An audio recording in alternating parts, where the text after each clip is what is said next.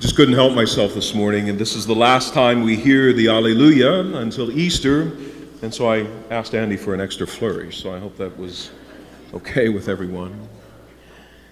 Jeff and uh, myself, a few others from the parish, uh, returned from Honduras this past week. Uh, Jeff and a few others uh, last evening.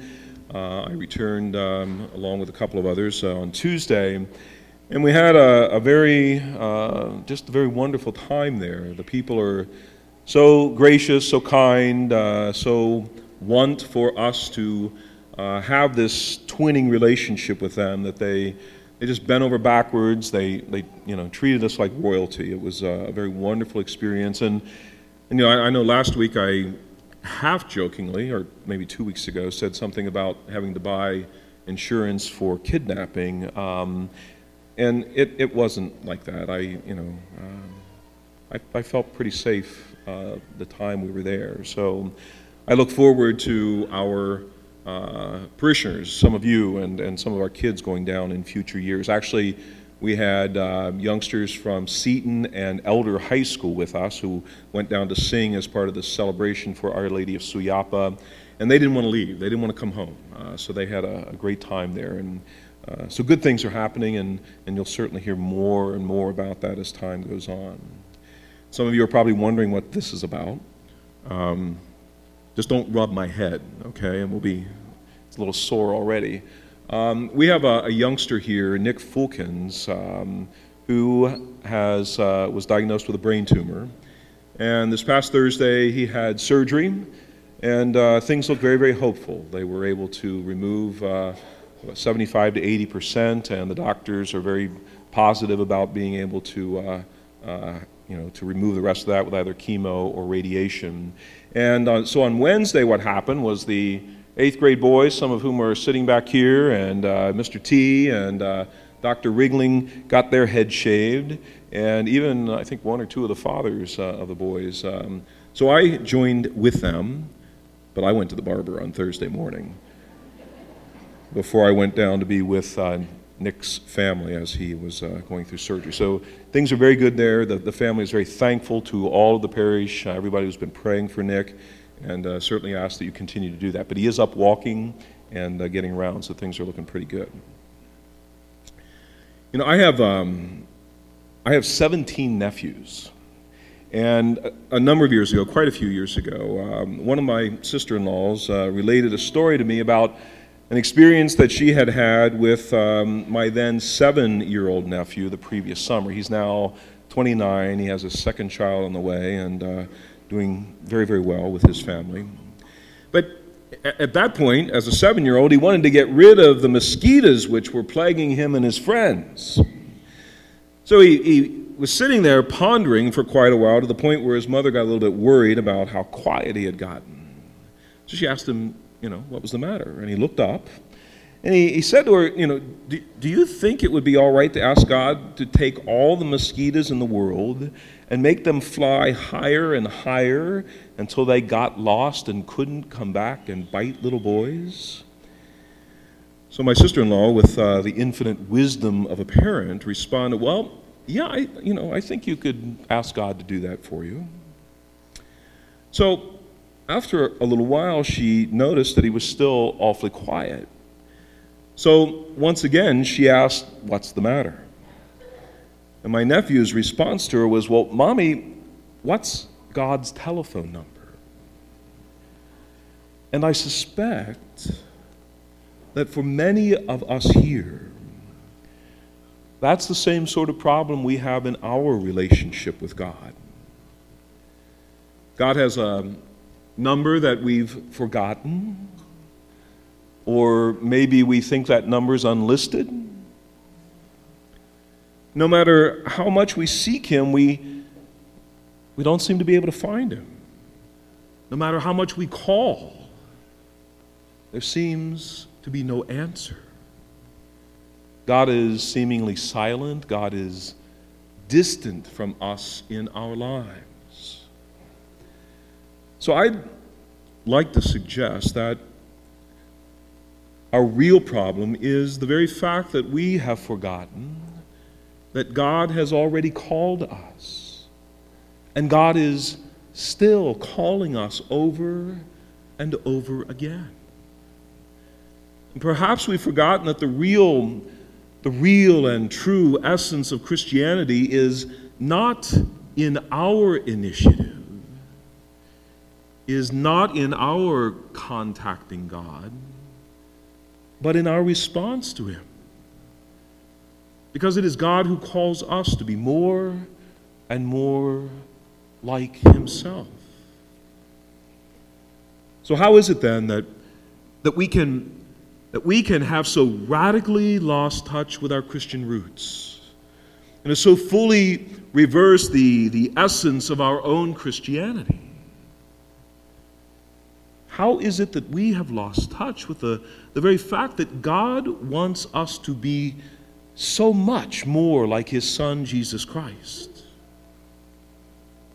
Lots of reasons. Lots of reasons. But perhaps for today, two might warrant our attention. One of them is clutter, and the other is fear in our lives. Now, moms, I know you find yourselves really busy rushing about endlessly from task to task, chauffeuring uh, the entire neighborhood off to school, cleaning the house, rushing to work, preparing for dinner. The list goes on. And dads, you're constantly fighting traffic on the way to and from work, especially if you're on 71. Know, inching along the highways, rushing to make the sale or complete the report, meet with this committee or that committee, rush to drive the kids to early evening activities, helping prepare a meal, I hope, or doing the dishes at least. And the kids. The days are filled with school, sports, dance classes, maybe from time to time a little homework. And these tasks that they don't give us the time when we get so caught up in, with them. They don't give us the time to remember ourselves, yet alone remember God. You know, we're so busy doing things that we have ourselves become things. And that's not at all what God wants of us. We're so caught up in the grind of the day to day living that we we lose track of who we are. We lose track of about you know what our Christian faith can mean to us. And and we're we're willing to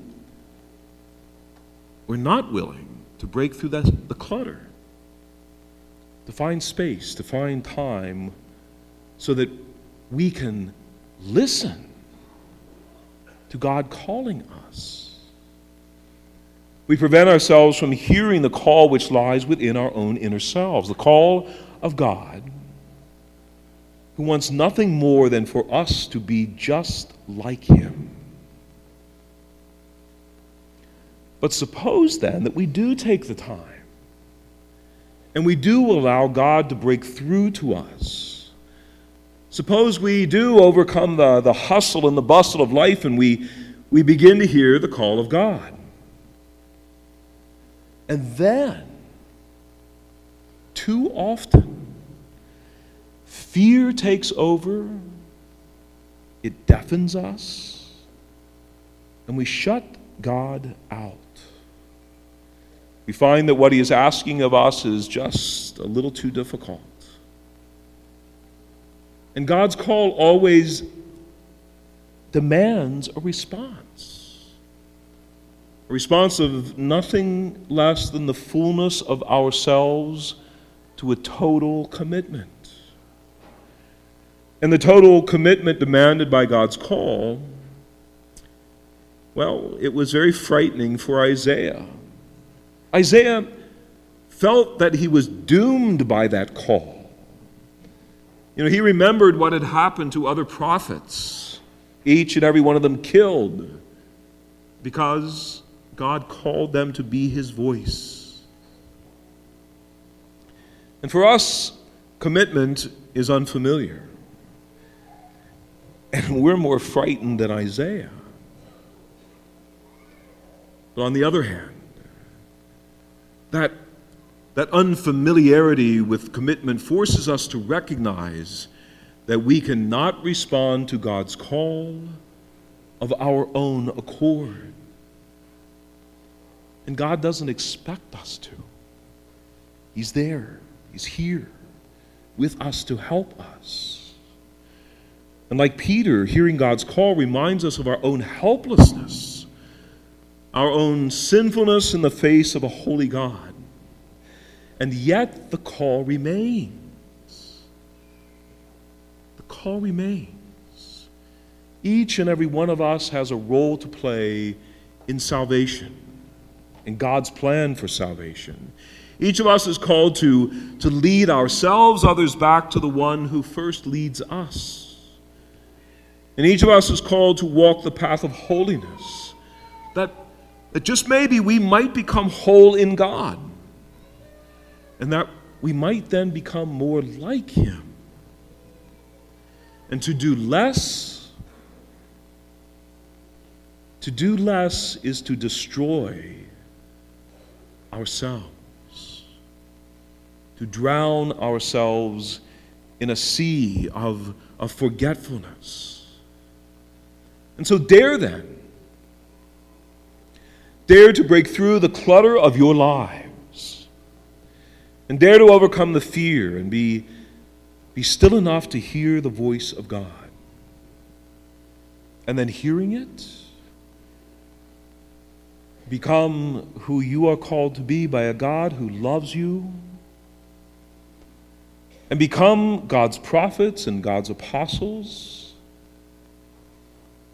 become his saints, his people, and proclaim hope by your words and your actions to a world which has all too often forgotten who he is, and which is all too often afraid to respond to what He.